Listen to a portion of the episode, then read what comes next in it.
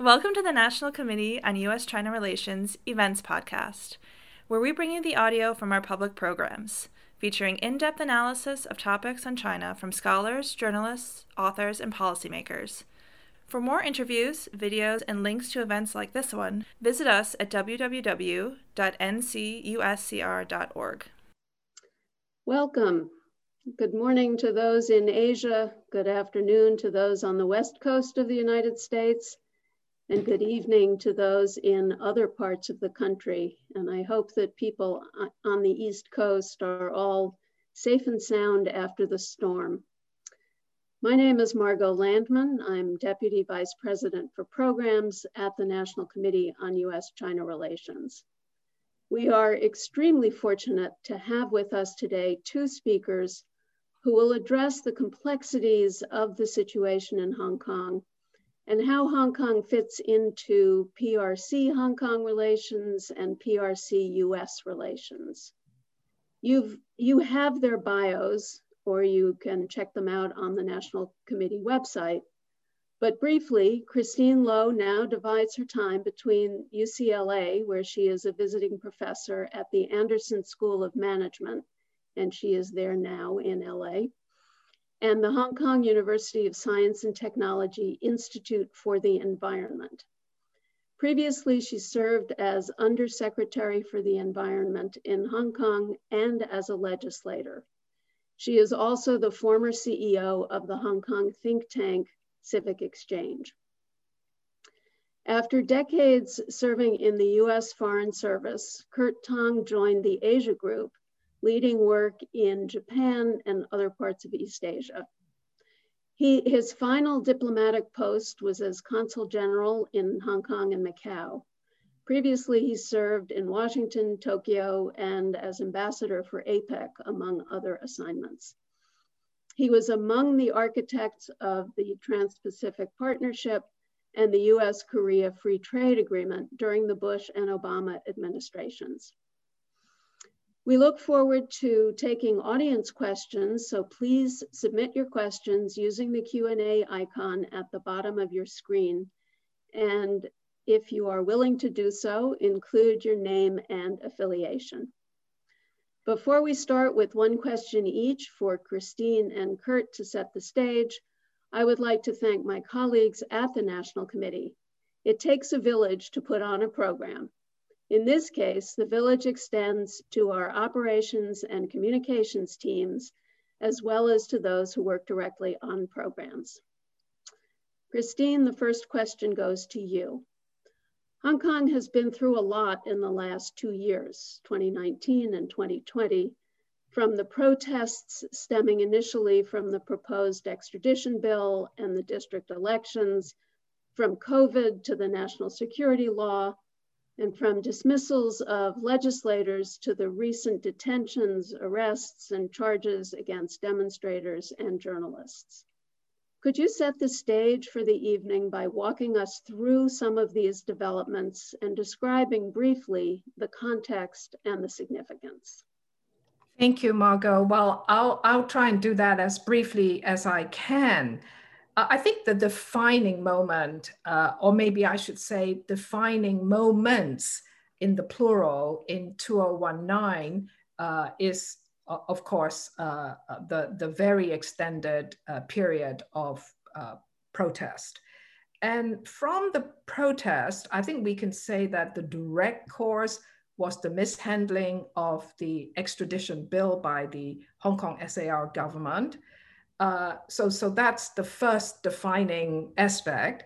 Uh, another uh, defining aspect is that despite all these years after the transition from 1997, um, we still saw a lot of sensitivities amongst ordinary Hong Kong people about its relationship with the mainland. So another defining aspect is that originally the um, uh, the protest, the very large protest, uh, was nonviolent, but it did shift to, to violence.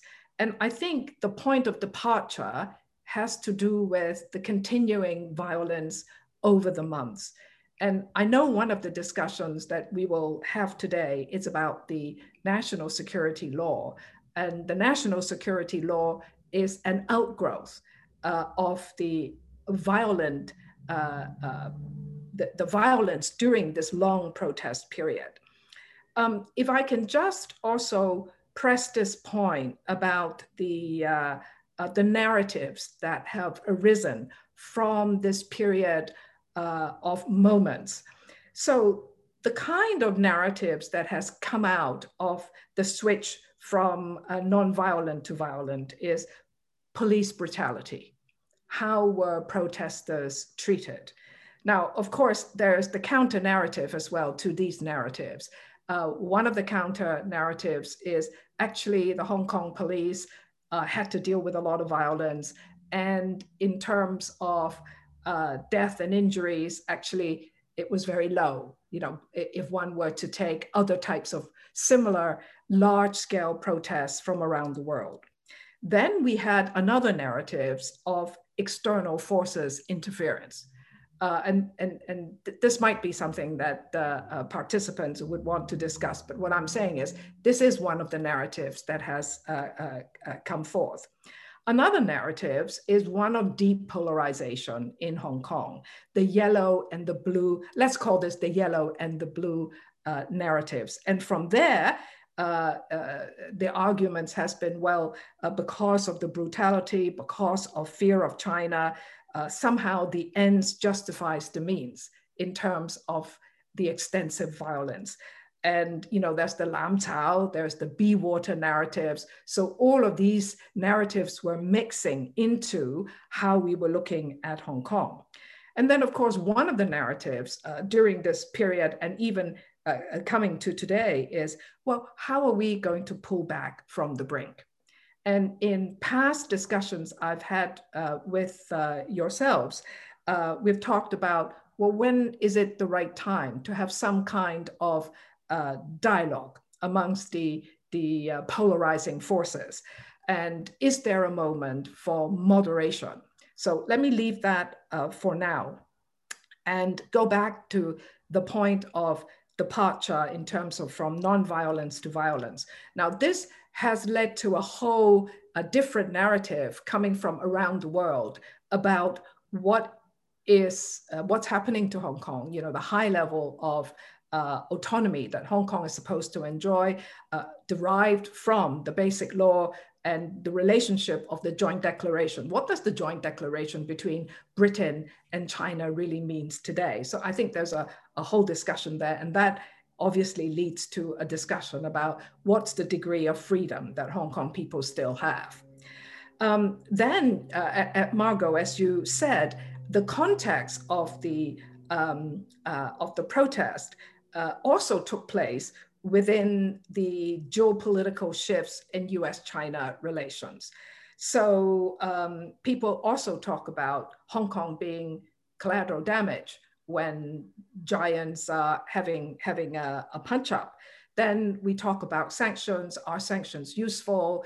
Um, uh, and you know, we now have a whole discussion about what the US and UK and other uh, other Western government governments might do in terms of giving more passports to uh, Hong Kong people and visas and so on.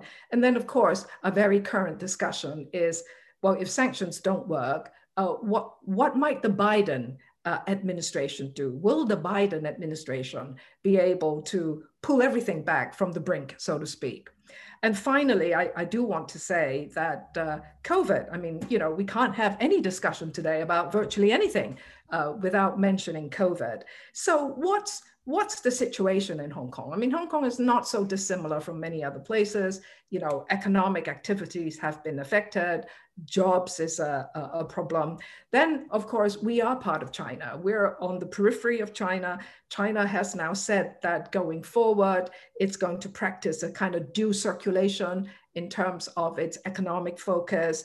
What does this mean? Hong Kong, they have said, well, you know, this is a part of China. Uh, we're not going to let Hong Kong go down. Hong Kong could be integrated uh, uh, more fully into uh, the southern part of uh, the economy, uh, what we call the Greater Bay Area. So, so these are some of the issues all happening between 2019 and today.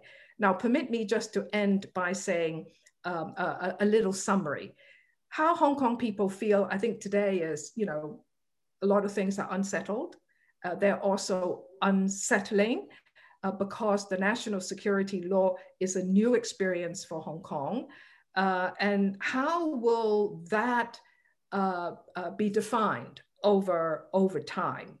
And our politics, if we're looking at our, whether you're talking about the pro-establishment camp or the uh, uh, pro-democracy camp, local politics is broken today. So, you know, how, how does one go forward with the very difficult local uh, political uh, situation? Because my personal view is actually Hong Kong's problems got to be solved by people in Hong Kong.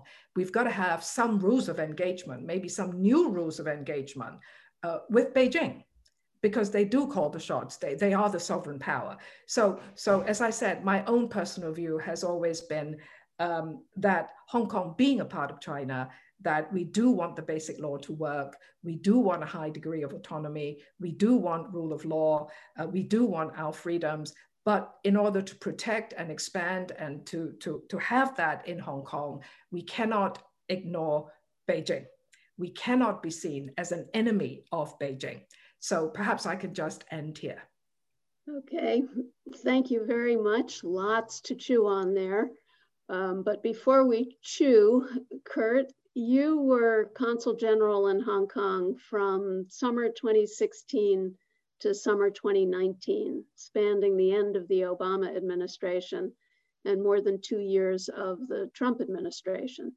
With all that Christine just described as background and foreground, please tell us about interactions with the Hong Kong government and Hong Kong people during the years that you were representing the US government there and how they changed over time in the context of US Hong Kong relations and US China relations.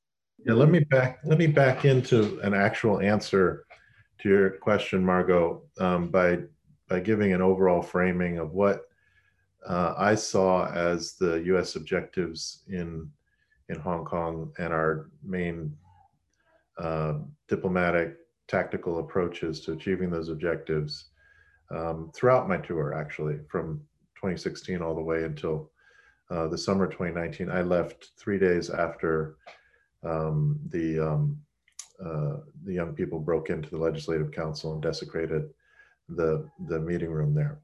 The um, uh, if you take a step back from the whole picture, Hong Kong is part of China, um, a very different part of China, with a different culture, different sets of laws, different um, social norms, uh, different expectations about how life should be conducted, uh, about what rights individuals have and should be able to exercise. Very different. Okay, you can go on and on and on about the differences, the the residual differences between Hong Kong and the rest of China. Um, that's sort of fact on the ground number one. Fact number two was that people of Hong Kong liked that, and and and regardless of whether they were pro-establishment or or pan-democratic or localist in nature, people liked being different from the rest of China. Um, so that's Hong Kong. From the the international perspective, the value of Hong Kong derived primarily from the differences rather than the fact that it was part of China. So the international community, both officially and unofficially, and in everything they did, was never questioning the idea that that Hong Kong was part of China, um, but rather that it was better a better Hong Kong was a, a different Hong Kong, and because it's useful, frankly, to the international community as a place to do business, a place to conduct research, academics, more pleasant place to visit, consistent with, with Western values um, in terms of how it's organized and how it runs, et cetera. And therefore also an extraordinarily useful bridge for doing business of all kinds, profit and nonprofit, um, with bigger China, the, the rest of China. And the formulation that Deng Xiaoping established was different is good, right? One country, two systems. Now, he was very clear that it's got to be one country, and no one, he didn't want anyone questioning that. Um, and the international community never questioned it. And a handful of Hong Kongers ultimately started to say that they questioned it as sort of more of a tactic than a, than a sincere belief that that was ever possible. Um, but the but the operating assumption within China was different is good. So as China grew, and Hong Kong grew too, but not as much. And as China became stronger and Hong Kong was strong, but not as much, uh, China started to look at the cost benefit equation of China, of Hong Kong being different from a different perspective over time. Uh, the irritating parts of Hong Kong, freedom of speech, what's that? We don't like that. That's bad. Um, freedom of movement, uh, the the the um, calls for democracy, people thumbing their nose at Beijing, all of that drives people in Beijing bananas. The part that they liked was, well, the world's number three financial center, um, operating at great efficiency, bringing capital in and out of China, and and lead and and contributing to Chinese economic growth. A pleasant place to visit, a sign of a China sign from China that it was tolerant of international ways of doing business, um, even on Chinese turf to some extent. And that cost benefit equation was shifting gradually uh, over, over time. And what I think Chris, uh, Christine was describing was a more dramatic shift in that balance from Beijing's perspective starting in 2019.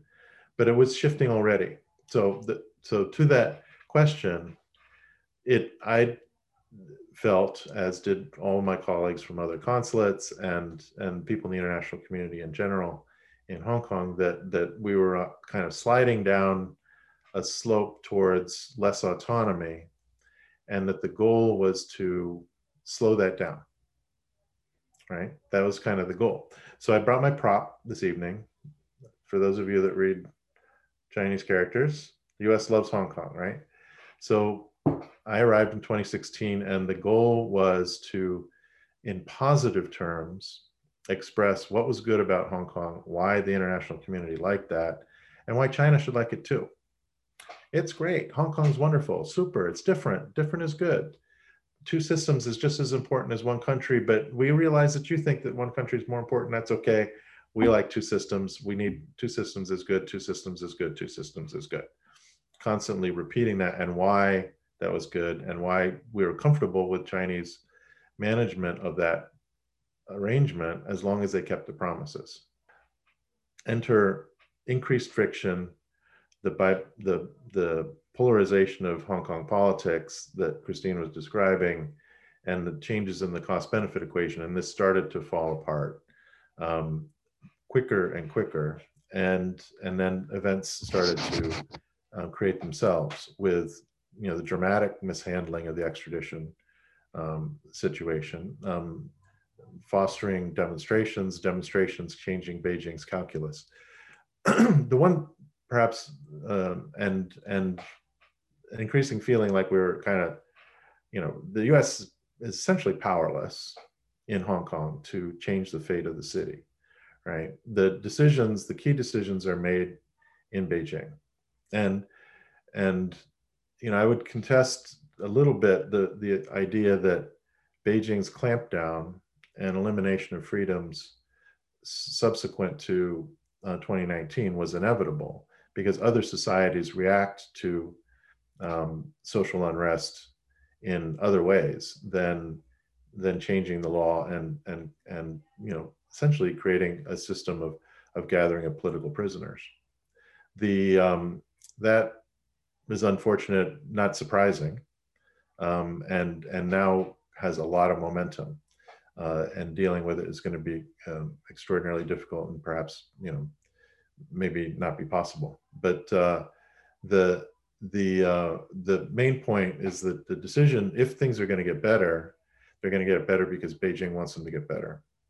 Better defined as different, as high degree of autonomy, as separate um, from China in terms of how things are, are managed. So that's kind of how I felt, and um, it it's uh, it's um, you know disconcerting how it all ended up. Thank you, Kurt. Christine, do you want to respond to anything that Kurt just said, or should we go on to questions from the audience? Um, I, I, I think I would just say that perhaps um, I'd like to think that what Kurt has shared with us, that the US love Hong Kong, um, the strategy that he uh, shared with us in terms of when he arrived in Hong Kong, uh, that that was uh, uh, that, that that was the strategy. Um, I thought was interesting because th- does that give us the seed of how U.S.-China relations could go forward again? So that's point number one. Point number two was he said that um, uh, he also didn't, uh, and and forgive me if I if I didn't understand Kurt uh, properly. I thought what I heard was that there were maybe fairly limited number of people who were really uh, uh, independence advocate and that they were doing this more as a tactic than something that they truly believed in. Now, um, I'd like to think that that is true. Uh, uh and I think, therefore, it would be very important, again, um, to be much more explicit that um, secession is not um, it's not the way forward. Now, how one blends this into a discussion about uh, freedom of expression, perhaps I can leave that till later. Kurt, any response to that?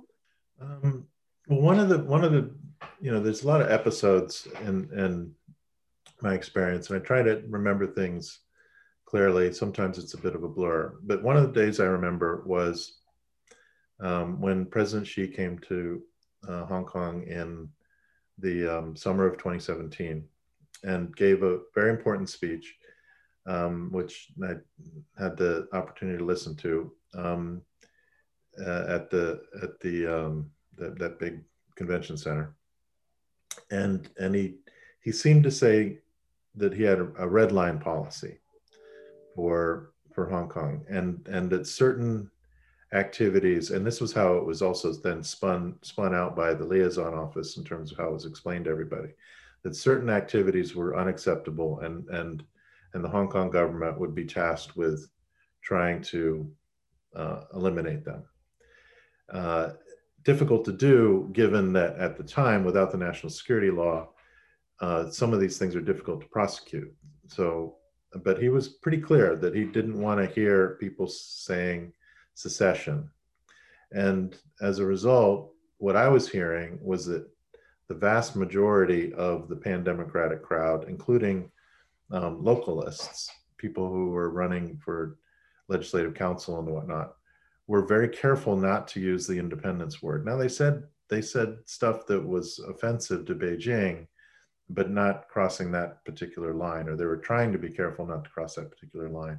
And that's sort of where things were on that on the the fine the outside of the envelope and the fine edge was in that area. I, I got taken to task by the Hong Kong government when um, I went on TV and and was asked the question. The, the journalist, you know, always gets you in trouble, saying, "Is it okay for people to to advocate independence?" And I said, "Well, in the United States, it's okay." Um, so that's my answer and the, that got i got in trouble for that like i got smacked on the wrist like can't say that and i said okay i'll, I'll tone it down but the the the the the point being that that was the edge of the envelope and then somehow the extradition thing just just got helped get things get out of hand and uh, and you had some increasing numbers of people saying uh, really going out of their way to antagonize beijing um, in the course of those protests, which was unfortunate. And the, more moderate Democrats were trying to tone it down, but but were unsuccessful. I still don't think that that justifies um, the national security law. Um, and uh, and so we should get into a discussion about what the options are going forward. I'm not sure there are that many. We've got quite a few questions on about the effectiveness of US policy. And I think both of you have said in different ways that there's really not much the US can do.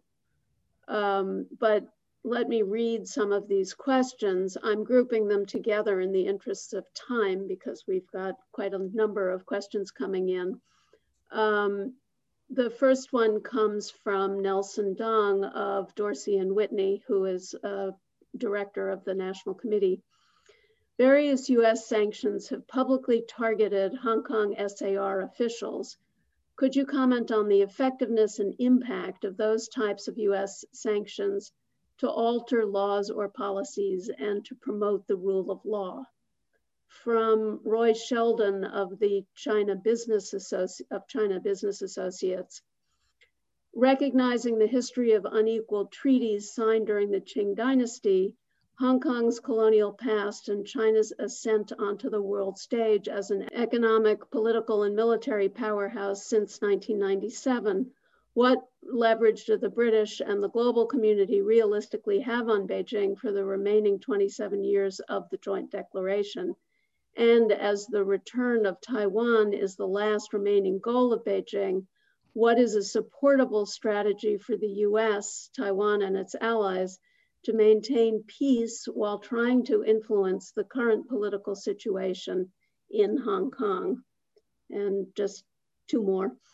What other effective policies or levers could or might the Biden team offer, except for the current symbolic sanctions on 14 deputy chairpersons in Beijing?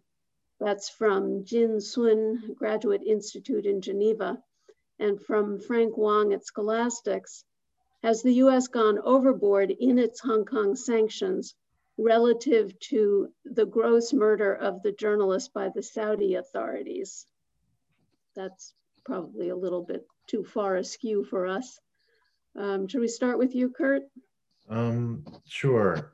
So the policy options for any foreign country on in this situation are limited, right? And I do think the main decision points are are in in reside in Beijing. The um, and so as as I was describing earlier, the attempt was to appeal to to China's better angels, if you will, that, that it was in their interest to maintain a high degree of autonomy in Hong Kong. Um, and that, that that would be result in, in good benefits um, for, for China. That's positive leverage, right? So none of the questions talked about the execution of positive leverage as opposed to uh, negative leverage. The, um, I still think there's a role for positive leverage it's not being talked about in Washington in the current context. Um, I was one of like maybe two and a half people in all of Washington who thought that the Hong Kong Human Rights and Democracy Act last fall was a bad idea, um, and that the um, and that the U.S. should should should be really careful about putting itself in a box of making the the Hong Kong um, Policy Act work in negative fashion as well as in positive fashion. So just to review, the Hong Kong Policy Act, the US is the only country, to my knowledge, that had a specific act specifically authorizing the US to treat Hong Kong differently than the rest of China for purposes of its law, US law. The, that was a good thing and it and it allowed now the us is kind of hyper legal country and that's probably why we did it but the the it, it it provided a framework that the idea was to treat hong kong as much as possible separately to reinforce the the autonomy muscles that the hong kong government and society could could utilize. So positive leverage. The problem was that in that legislation we also said well if it starts to lose autonomy then the us should do something about it in terms of how it treats hong kong and that was a mistake in retrospect. And other countries didn't get themselves into that box. And it led to the US then in 20 in this this year as the national national security law was implemented, and and by any measure, Hong Kong lost a lot of autonomy um, it, due to the the imposition of that law. Didn't doesn't mean it has none, but the U.S. now has gotten itself boxed into like a binary decision of saying one or the other. It either has autonomy or doesn't have autonomy. Okay, well, we're going to decide it doesn't have autonomy and act thusly. What what I'd like to see is some revival of the idea that positive leverage has a role here and that at, in the areas that Hong Kong exercises autonomy, the US will will treat it with as it as as if it has that autonomy or because it does and get back into a little bit of a trying to rebuild these ideas of of Hong Kong having a degree of autonomy. Now things like the national security security law very difficult now that Beijing's locked into that. I honestly can't think of a, of a form of leverage that is not self-destructive for the United States that could possibly get China to reverse that law. Um, and that's an unfortunate state of affairs. The, the negative leverages that, that all the questions were asking, sanctions is one of them. Um, the treating Hong Kong the same as China, the, the normalization policy that the Trump administration has used is another one. Um, they have similarly have very little effect because the, the price, the cost for Hong Kong or China is low. And on, on the distancing question, the cost is all, all in Hong Kong. It's not on China. And uh, the normalization policies all fall on, on Hong Kong's shoulders. And then the other question is then do you take it to the next level and really try to just like punish China over Hong Kong?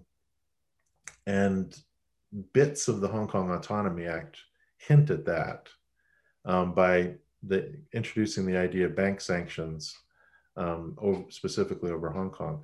Problem is, all of that is self-destructive for the United States. It's it's all lose-lose type activities because if you make Hong Kong worse and make it suffer, it's bad for the United States. So it's a it's a box. It's a pickle um, and and uh, not no no like really silver bullet type ways out of it that I can see.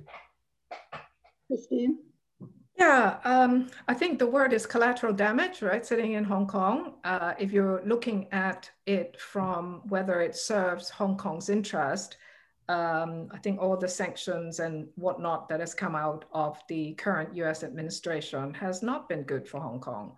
Uh, the other thing that has not been helpful, and indeed this is something that I think really gets up Beijing's nose, uh, is that we've had Hong Kong political figures running to Washington calling for sanctions, calling for sanctions to, uh, uh, to punish Hong Kong, to punish Hong Kong and Chinese officials, including giving a list of names of Hong Kong officials that should be sanctioned and punished. So what, what, what I'm saying is um, this kind of activity uh, is also one of those things that um, perhaps the US has never experienced. Uh, but I think for, uh, if you're sitting up in Beijing, this is uh, something that is much more than an irritant. And it's much more than uh, a silly little tactic, you know, maybe from some young people. So I, I, I think um, it, it, also uh, requires Hong Kong to think more deeply because going forward, uh, we will have politics in Hong Kong. We will have to deal with our own uh, discussions about how to further uh, democracy, for example, and you know how do we then deal with Beijing? So, so I think some of the things that actually happen in 2019 uh, has been very damaging. And I think it's not enough just to say, well, you know, it's too bad we have the national security law. Well, we, we have to live it.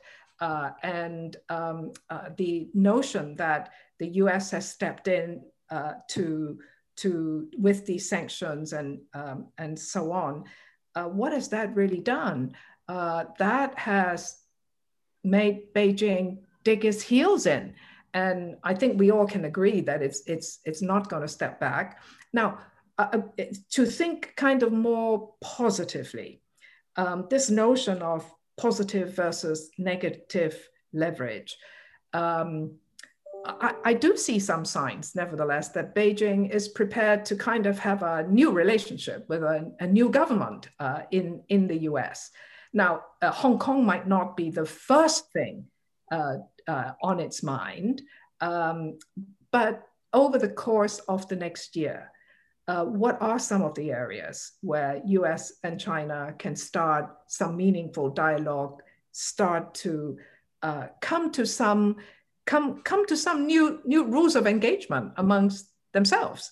Uh, and I think only, and, and, I think actually many other countries, uh, uh, and, and, certainly business and so on, are very keen to see um, uh, a more, you know, a more positive relationship between US and China. I mean, we've already heard from all these countries in ASEAN, for example, basically saying, please don't force us to take sides. Um, so, so I think uh, uh, uh, with the new administration, how will that? I mean, I I have no basis for for uh, for making too many guesses, but I think Kurt, you are the uh, you're the expert here. Um, what what is it that that is possible? Kurt, what's possible? Um, well, I think there's going to be a lot of um, exploration of some different approaches to China. The the fundamental I mean, just talking about, you know, we're, we're, we're, our topic today is Hong Kong.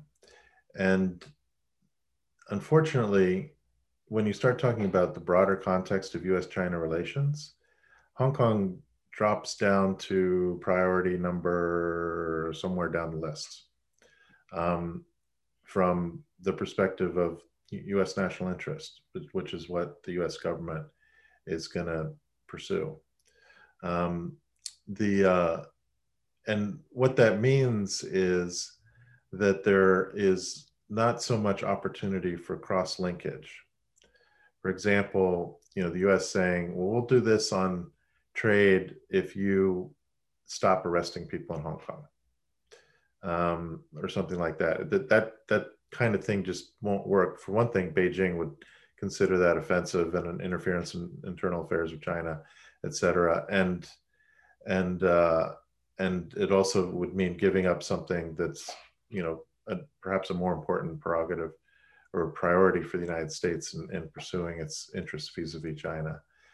The um, so I'm not I'm not coming up with a, a, a clear way that, frankly, a different approach from the Biden administration with respect to China is is immediately going to lead to things Im- improving um, with respect to Beijing's policy on on Hong Kong. Um, un- unfortunately, I don't I don't actually expect that to transpire. The um, just being honest here, I do think that what the Biden administration, the main difference in its po- China policy, will be the degree of coherence uh, and the degree to which it it makes common cause with with other countries, not against China per se, but against specific aspects of Chinese policy in the international sphere that, that the US and, and other countries object to. Um, and so I would expect to see a lot of attempts to uh, make common cause with like minded countries in dealing with issues like um, technology, um, diversion, and theft, um, uh, state owned enterprise uh, participation in the international economy, um, China's approach to infrastructure lending, et cetera. Um, the, and then, of course, the, the, the strategic and military issues. Uh, and, uh, and that that will be the, the fundamental change. More teamwork uh, and, and a calmer, perhaps more rational approach to trying to set up the possibility of some win-win negotiations between uh, the U.S. and China that, that are broader in scope than just the the trade piece that the Trump administration concentrated on.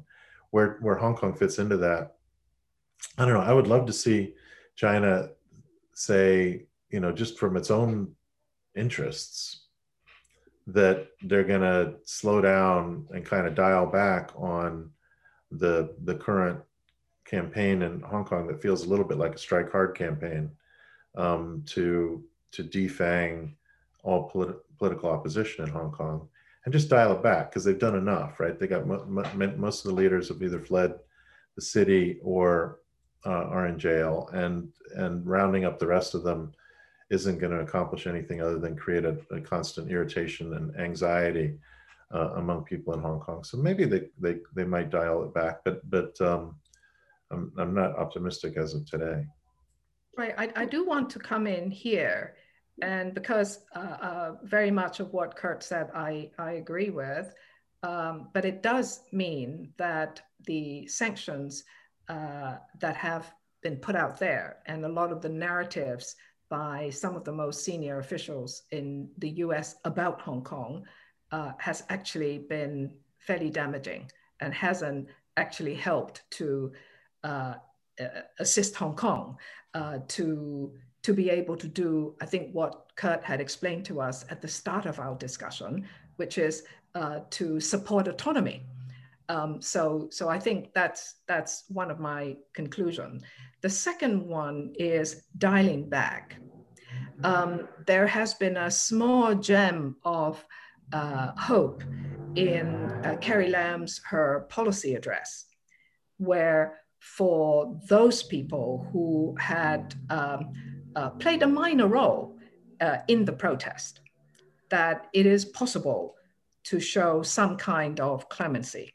But the issue, again, about not pursuing them too hard uh, is that the crimes that has been committed, that the fact that they did something wrong also has to be acknowledged. So I think there is a space there, you know, how that's going to be, um, uh, how, how that's going to, to, to, uh, to be organized. I think we have to wait and see, but I do see uh, a, a, glimmer of, uh, of uh, hope there uh, for possibly many of those who've been arrested uh, or even charged for lesser crimes.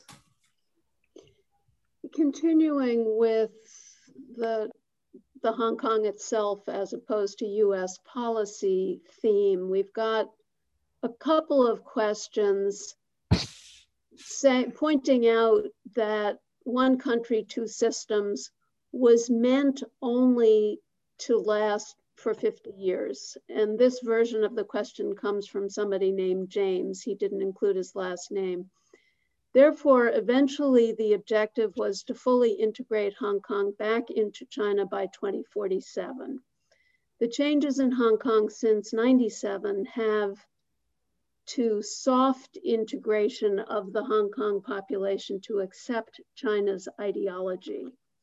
However, much of the protest against China was led by the generation that grew up after 97. Is there a sense of failure from China that they have not been able to influence the Hong Kong populace? And a related question, not so much the 50 years, but from Joe Battat, formerly of the World Bank, now with MIT, how much have economic factors played into the recent events in Hong Kong, such as access to affordable housing, adequate living wages, and so on? Um, I certainly think there is a lot of social economic discontent in Hong Kong. Uh, Hong Kong has some of the issues that I think you also see in the U.S. and elsewhere, which is that uh, for you know for for half a generation, uh, the real the real income of uh, uh, people have, have not increased, whilst cost has increased. A lot of people have made a lot of money. Um, rich people got richer, and and actually uh, some of the the uh, social justice issue has not been addressed. So uh, I think if you were a young person in Hong Kong, um, you might say, well, you know, really, what is my future? So I think that's number one. The number two is uh, the threat to identity, uh, the feeling that our way of life, you know, Kurt described this as, uh, you know, Hong Kong is different. We have our different way of life, and we really treasure and love that. And are we losing that? Uh, and are we becoming mainland mainlandized, so to speak? But somehow uh, we haven't been able to have the kind of more constructive political discussion about our fears, uh, to what extent these fears are justified. Now, of course, uh, the other thing is um, uh, there, there are changes on the mainland as well, as Kurt also reminds us. Um, the usefulness of Hong Kong uh, is no longer as absolute as it used to be. And um, uh, I think there's a lot of concern in Hong Kong that somehow the mainland's advance has just been so awesome. So that creates a sense in ordinary Hong Kong people about whether they can keep up. So I think that's one. The other one is we also see the failure of our local politics. So, you know, the democracy um, uh, uh, campaigns, um, that has always been seen by Hong Kong people as one way of asserting our identity. Um, uh, but nevertheless, uh, we haven't got it, and young people use that as kind of a, a, a badge of, of uh, uh, why they're surging forward. Now, of course, I think even the Democrats did make some very serious mistakes. Uh, in 2014, 2015, uh, Beijing, under the current leadership, was willing to put something on the table where after there is a, a, kind of nomination process, two or three people could be elected as chief executive. And for the Democrats, the pan Democrats, including a lot of new young people who were coming forward, this simply wasn't good enough. They want a no holds bar kind of uh, electoral process. And in the end, of course, uh, that actually quite generous uh, proposal was rejected. I, I, must say I was very, very concerned and upset at the time because if you looked at it um, uh, historically, I mean, if you looked at the Chinese Communist Party, this was the most um, uh, this was the most democratic thing that they were willing to to allow a significant part of the country uh, to go ahead with. And we decided in Hong Kong, the Democrats said, no, we don't want it. This is just not good enough. So I think we also need to think about that. You know, going forward, if we want uh, electoral reform, then how do we go about reviving this discussion with Beijing? a few follow-up, very more specific questions related to that from Virginia Harper Ho at the University of Kansas Law School. What are the prospects for a continued free press and independent judiciary in Hong Kong, given the patriotism requirements already applied to the legislature? And from Robert Keatley, former SCMP, South China Morning Post editor, is there any possibility that real autonomy can be restored or is it gone forever? Of course. Um, the notion of patriotism actually is really important. Um, you know, when I was growing up in Hong Kong, I don't remember uh, anyone ever asking me to sing God Save the Queen. You know, throughout my time in going to school in Hong Kong, and, you know, then I went to school in England. Um, the British themselves are not very uh, demonstrative in terms of their the symbols of of uh, of their patriotism. So I, I, I think for Hong Kong people, uh, the notion of the symbol of state, which actually is very important in China, is very important to Beijing. Um, we have a very low appreciation of how upsetting it is uh, for example, I mean, people would remember uh, for some years before 2019 that uh, whenever China uh, this was in soccer, whenever China was playing another jurisdiction, um, uh, that the national anthem was played and you, you, you, know people would boo and, and actually do terribly disrespectful things. And then i think also uh, in, hong kong in 2019 the um, uh, uh, the, the, the damaging, the destruction of the national anthem, the flags, and all of those things, I think to Beijing and to mainlanders are, are very upsetting. And, I, I, and if we were to do a, a, kind of comparison to the US, uh, taking the knee, right, uh, uh, for a lot of athletes. Uh, taking the knee appears, when you juxtapose it to what Hong Kong people were doing with our national symbols, was very gentle. So I think, again, uh, it does require us to think about patriotism. If we accept that China is the sovereign power, can we at least be uh, very respectful of the national symbols? Now, there's a whole discussion in Hong Kong today about uh, the government asking civil servants to uh, uh do a pledge of uh, loyalty. Now, this is symbolic, you know, and are you willing even to do that? And we mustn't forget that uh, a number of legislators, in terms of swearing their oath of office, and you know, some of them were disqualified. And actually, if you watched actually what they were doing, you kind of think, well, actually, you probably could be disqualified in other jurisdictions legislature as well, because everybody has to kind of uh, take some kind of an oath of office. So I, I, I, think this lack of appreciation amongst ordinary Hong Kong people, because we hadn't been asked to do some of these things before. What does patriotism mean? I mean, this is actually a good topic of conversation uh, in Hong Kong itself. And the, the other question from Robert Keatley about real autonomy, well, uh, I think autonomy is a high degree of autonomy. Beijing would say that we never said you are fully autonomous. Uh, and the autonomy, if we were to look at the basic law, this is what spells out the autonomy, not the joint declaration, but the basic law. And the basic law always had Article 23 there.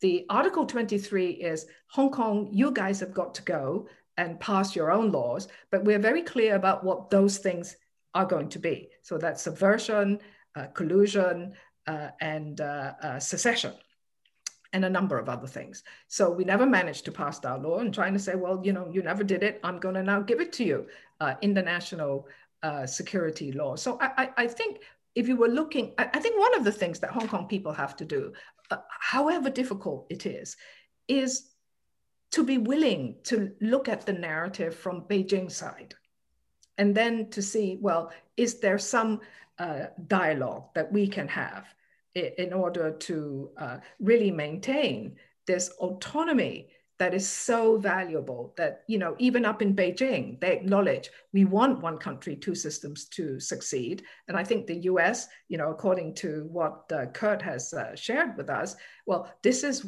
what everybody wants that there is the space in hong kong that serves everybody's interest. And china has now put a big red line across it. Yes but not in these areas. So this is what I mean. I think Hong Kong, we need to take this on and develop uh, a narrative, new rules of engagement with Beijing. But possibly this very moment, I don't know whether we are ready for that or not. Kurt, anything to add? Sure. Um, if I could go back to just briefly to the 50 year thing, and then I've got something to add on this question. The, the, the, um, the Sino-British Joint Declaration Basic Law does not say that the 50-year period is a um, a time for the frogs to be quietly boiled in in uh, in sort of Communist Party philosophy sauce until they like it at the end. Um, it it actually said high degree of autonomy for 50 years minimum. So that that wasn't the intention of of um, maybe it was a secret intention of Deng Xiaoping, but it wasn't his stated intention, and it's certainly not what what Britain and, and Hong Kong signed up for. The the um, uh, on the so I think it's important to try and somehow establish a sense of of either things not getting worse or or reestablish a sense of positive momentum. Because a lot of a lot of what Christine said, I'd really agree with, and and and a lot of it is where do you draw the line? How much autonomy can Hong Kong expect and hope for, and how can it get it, and which forms of autonomy really matter? Because Beijing is is more than happy to give Hong Kong significant economic policy autonomy even now. Now there's hints of there's hints of like Hong Kong not being so valuable. Like I was quite disappointed when Xi Jinping visited Shenzhen and he and he spoke about when he was talking about the Greater Bay Area. It was mostly about Shenzhen, not about Hong Kong. And and it was Hong Kong was like this this city that might help Shenzhen grow, and that would be nice, um, as opposed to Hong Kong as this example of an alternative form of economic organization, which is really valuable to China. And maybe the Greater Bay Area should be adopting some of those norms that are existent in Hong Kong in Guangdong, um, which I think was what Hong Kongers are hoping for from the whole Greater Bay Area um, concept. But but the the going back to my point, Beijing's happy to give Hong Kong economic autonomy, not really happy about the whole idea of political autonomy. The problem is when it starts to leak in from one to the other. And so the question about independent judiciary and about freedom of expression, freedom of media are really important questions. Um, the the whole because there are some key concepts to, that, that it's important for Hong Kong to defend, even in order to maintain a strong economic system, which is still universally recognized as, as good for China, good for the international community, good for Hong Kong. Um, and included in those are the freedom of expression, freedom of the media, because if the if that starts to get chiseled away at, it will impact how the economy works and make it less strong and less competitive, make Hong Kong less competitive as a place to do business. Similarly, with the independent judiciary. So, with the national security law, Hong Kong now has, in essence, two different bodies of law which are not consistent about freedom of expression um, and about political activity. And on one side, there's very vague law that says that foreign collusion and other things are forbidden. But then there's another body of law that says you have freedom of expression, freedom of movement, freedom of opinion, um, etc. And and how, having inconsistent laws is a recipe, and then two different legal systems where you got some judges that are appointed in one way and some judges appointed another. It's not a disaster yet, but but it's a recipe that's dangerous, and you could see some creep into um, the independent judiciary. And there have been really unfortunate statements by some mainland officials calling into question the value of an independent judiciary. Um, it doesn't surprise me to have no no Chinese official ever say that a loyal opposition is a good thing, right? Because that's not part of the Chinese political system, right?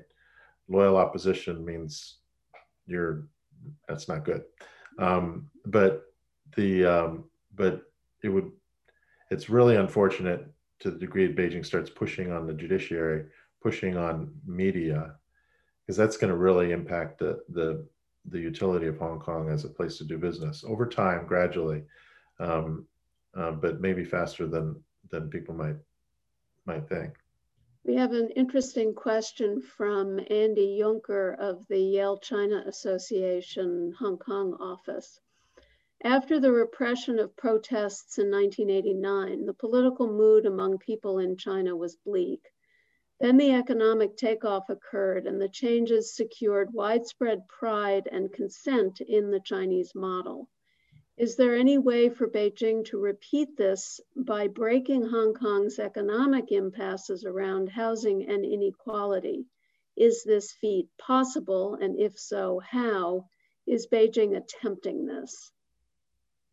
Christine, you want to Can take I jump in on that one first? Oh, I mean, I, that's what I thought Carrie was going to do as as chief executive. That she was come in going to come in with a lot of energy on social welfare issues because of this these big profound economic gaps. I mean, it's a city where where people in Maseratis drive down the same street as people pushing carts collecting boxes, right?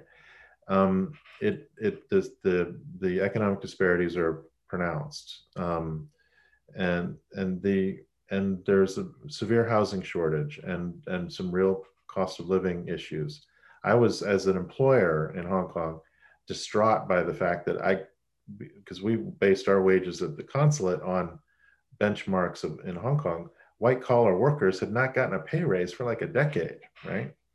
Um, so those are the issues that that that uh, that she campaigned on and was hoping that that, that that we'd see a lot of that. There was a lot of you know resistance around NIMBYism and and questions about environment and due process and all that sort of stuff about landfill and whatnot. The but but I was hoping that that would be the agenda, and instead it became this extradition bill. Again, a really huge mistake, um, and uh, that's kind of unfortunate. But putting but going forward the actual question was is that an appropriate agenda absolutely and and seeing the the hong kong government with support from beijing actually addressing some of those those key development issues in Hong Kong society would be would be I think reassuring, especially if it's done with input from people, not sort of um, just just written by the government and then imposed on everybody. Christine, any thoughts on that? Uh, well, I think the good thing about politics is we can change. We can change overnight. And uh, many people can play some role in that.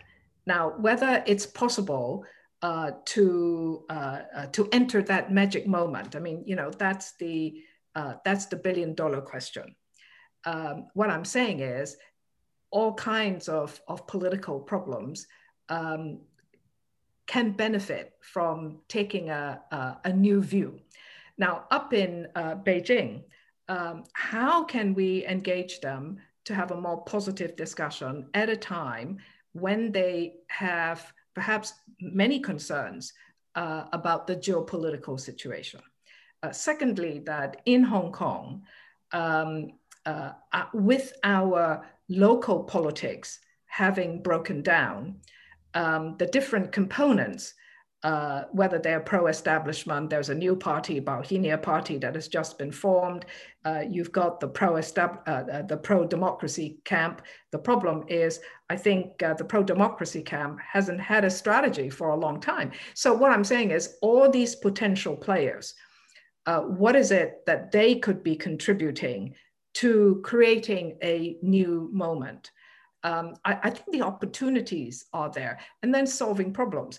Now, may, we might have to conclude that uh, the current administration uh, may have done as much as it could. And, you know, the current administration has a finite life uh, and it is actually coming to the tail end of that.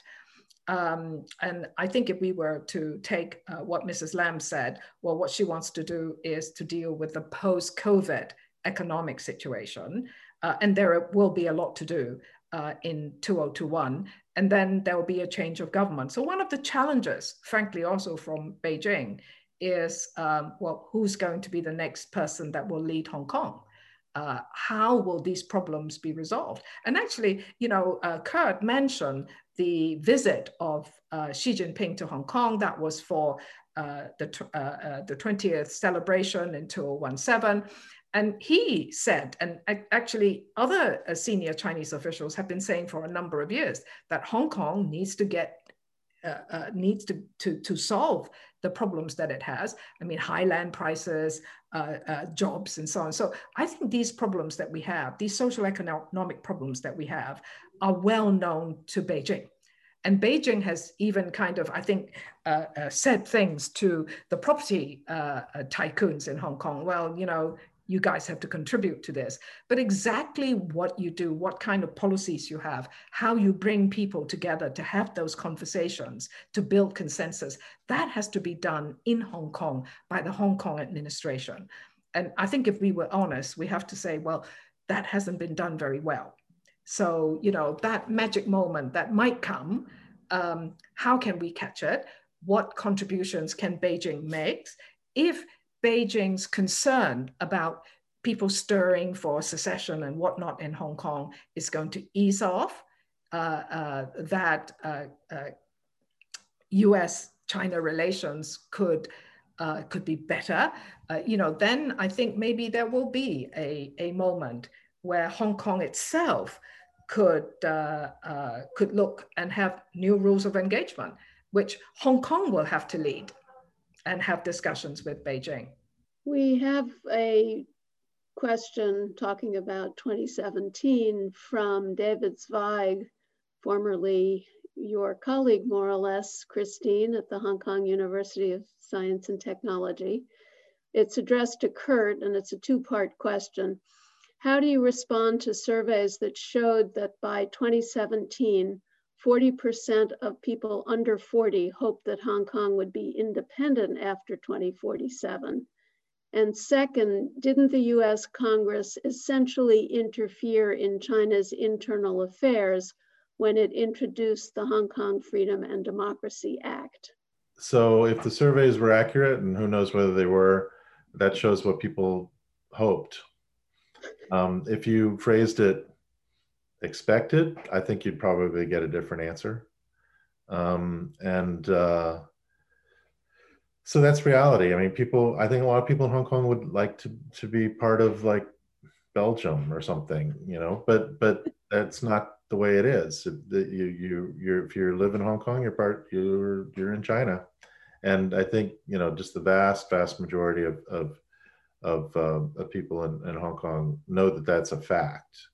And then whether they say they accept it or not, or that's what they would hope for, or that's what they want, that's where the tolerance thing comes in and and and I you know I, I realize from emo- an emotional level for for Beijing, people saying it's like you know in the United States, people hearing that that such and such people think that the U.S. is terrible and they'd rather not live there. They think that U.S. you know that they should you know California should be a separate state or something like that. That's offensive to a lot of people. But everyone just kind of shrugged their shoulders and say, you know, well, that's that's not going to happen. Um, Texas gave up being a country, you know, 150 years ago. It's not going to happen.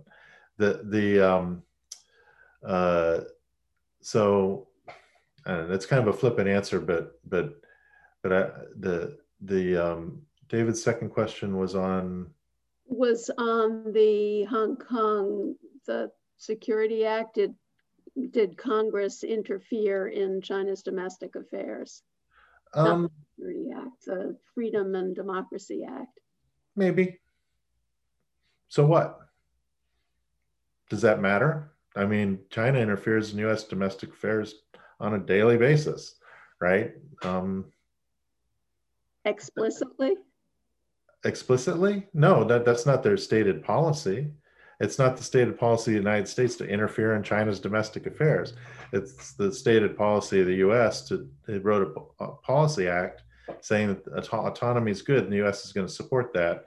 If autonomy goes away, we're going to take action because it's a broken promise.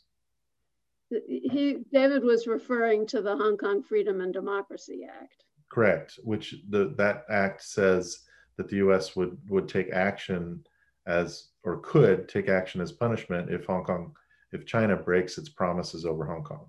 So is that interference in China's internal affairs? Maybe, I don't know, but but does does that matter, David? Sorry, I mean, and, and that's that's a Chinese line that one if anything that happens inside China's borders, the rest of the world can't comment on it because it's China, and that just doesn't work. That's not how the planet we're on. This one big planet. We get to talk about each other all the time. Okay, we have a question from Sheldon Pang, who's also a National Committee director. He says, To me, a turning point in Hong Kong people's sentiment towards the mainland is when the annual candlelight vigil for Tiananmen lost many followers.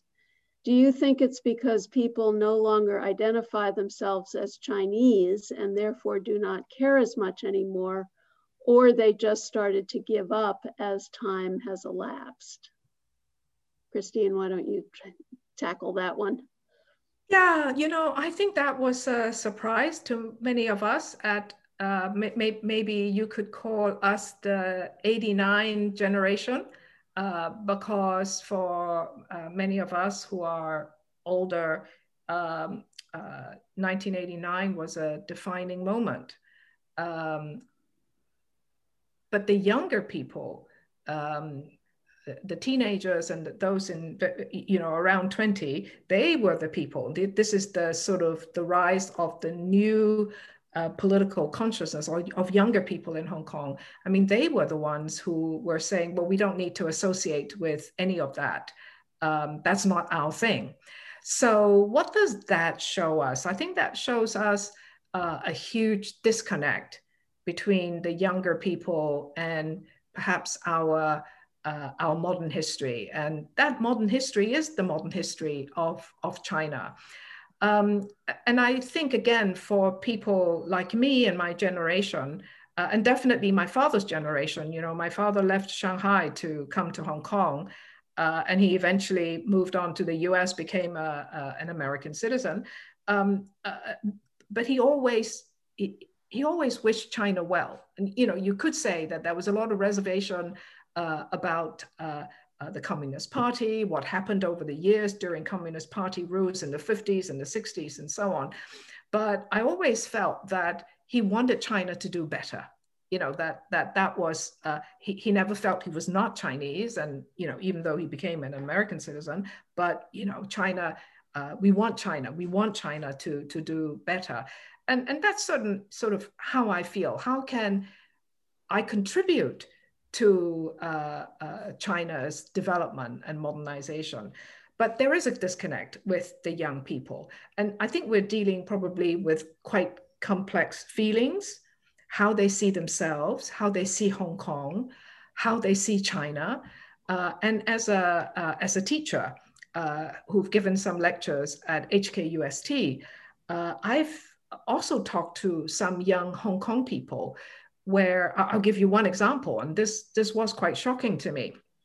I gave a lecture on the environment, so this was really about uh, how China uh, uh, might deal with uh, carbon neutrality, the work that China has already done in recent years in in in uh, uh, dealing with the environment, which are quite positive.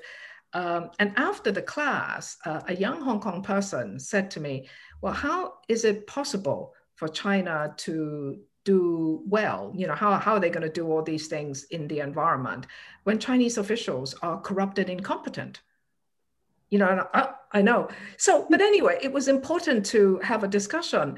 And of course you know the the the the, the feeling from the young person you know why why did you have this feeling? Um, uh, uh, i think is exactly the kind of discussion uh, we need to have in, in Hong Kong. I, you know, I'm not implying in any way uh, that uh, the young person that I happen to be uh, uh, uh, interacting with is stupid or ignorant. But what I'm saying is there is a huge gap of just knowledge and, and interest in, in the mainland. Um, and how can we how can we deal with that in Hong Kong? I think we have time for one more question. I'd like to give it to Minky Worden of Human Rights Watch. She writes, Kurt, thank you for your strong defense of Hong Kong when you were in the Consul General seat. Christine, thank you for your decades of building civil society and awareness of human rights in Hong Kong. Many of Hong Kong's young leaders, including Joshua Wong and Agnes Chow, have gone to prison for long jail terms under harsh prosecutions that previously would have gotten 200 hours of public service. What can the international community do to encourage clemency and reduced sentences for the young people whose main quote unquote crime was advocating for the democracy contained in the 1984 Joint Declaration? Well, I think first of all is I th- I think there will be a lot of dispute in Hong Kong about whether all the young people uh, who were protesting in 2019 uh, that their their main thing was uh, uh, pursuing democracy um, because of the level of destruction, and I think this is one key concern that I have that the pro democracy movement uh, particularly of uh, the younger people, uh, has it really become an anti China movement? Now, if this is just a tactic, um, uh, that's one thing. But I think if they really want to pursue uh, electoral reform and democracy in Hong Kong, uh, I'd like to see them be much more thoughtful about how to do it.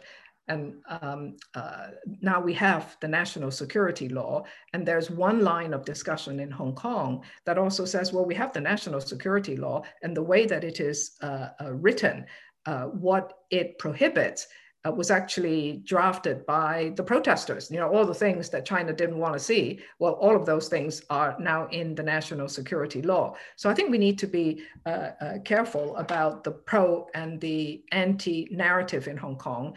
And, and, and you know, it, it, the, the, level of violence and destruction for a very long time was very great. It, it, was it really about democracy?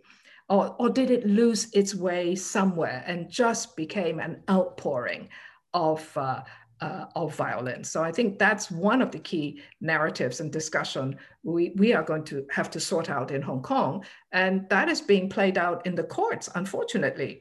Now, as I said earlier on, uh, the issue of clemency, uh, we have seen now the chief executive in her policy address kind of raise this issue. But again, let me repeat what I said earlier on. The issue about clemency is that I think you have to acknowledge that you did something wrong and you ain't going to do it again. So I think for people who ha- really have uh, uh, uh, very light, you know, uh, uh, very light crimes, uh, can can clemency be shown with those? And I think that's what Mrs. Lam was saying. But for those who who committed more serious crimes, uh, I, I, I think um, be very difficult just to say, well, let's just forget all about that. Yeah, I, I think that one path forward on this, I'm not um, necessarily optimistic that it will happen, would be to, and, and certainly what the international community would be looking for or might welcome, since that was the question, and react positively to, because um, it'd be it'd be nicer for the international community not just to say, "Oh, this is awful, such and such is happening, such and such prosecution," but rather, "This is this is this was better." Um, would be a focus on on on violent crime. So there was there was violent activity in in 2019. Mo- the probably the most number of incidents were by people wearing black t-shirts. Um, there was a significant number of incidents by people wearing white t-shirts, and there was some police brutality. Um, that that's just kind of clear facts on the ground. Um, I haven't seen yet a pattern of prosecuting uh, violent acts as being the the priority in terms of what the prosecutorial activity, and instead it seems to be focusing mainly on people who are politically significant um, and have political voice, which is a different and um, approach, a, you know, different in a bad way um, approach to to um, uh, trying to reorganize or, or, or deal with the, the the justice aspects of cleaning up after the after 2019. So that uh, so it, it really the the way the approach that's being taken to prosecutions, particularly under the national security law, really feels more like uh, the uh, a political clampdown than a um, than than trying to prosecute people for having stepped over the line in terms of their individual actions as part of a protest movement. Can I just make a clarification here? Many of the protesters are, are, are, are in terms of what they did in 2019, uh, is of course not being prosecuted under the national security law. Those that are being prosecuted uh, under the security law, the numbers are very small at the moment. There have been, of course, a number of uh, uh arrests. And when you're thinking about uh, things like collusion, then who are the people? Well, they happen to be the more significant people who could get to go and see um, uh, significant people in, in the US. So what I'm saying is this, this is a, a, a difficult situation. Uh, we have to kind, it is unsettling. Uh, we'll have to see how it goes. Um, the national security law is there, and I hope um, people are going to be sensitive to going overseas to lobby for sanctions against Hong Kong and China, because that isn't that would just cause more collateral damage in Hong Kong itself? Well, we have to stop at this point. Unfortunately, we cannot resolve everything this evening, but I thank both of our speakers very much, and I thank the audience for staying with us. I hope everybody has a healthy, safe, and happy holiday season and new year. I think we can agree that we want 2021 to be better than 2020 has been. That's for sure. Thank you very much. Thank you. For more interviews, videos, and links to events like this one, visit us at www.ncuscr.org.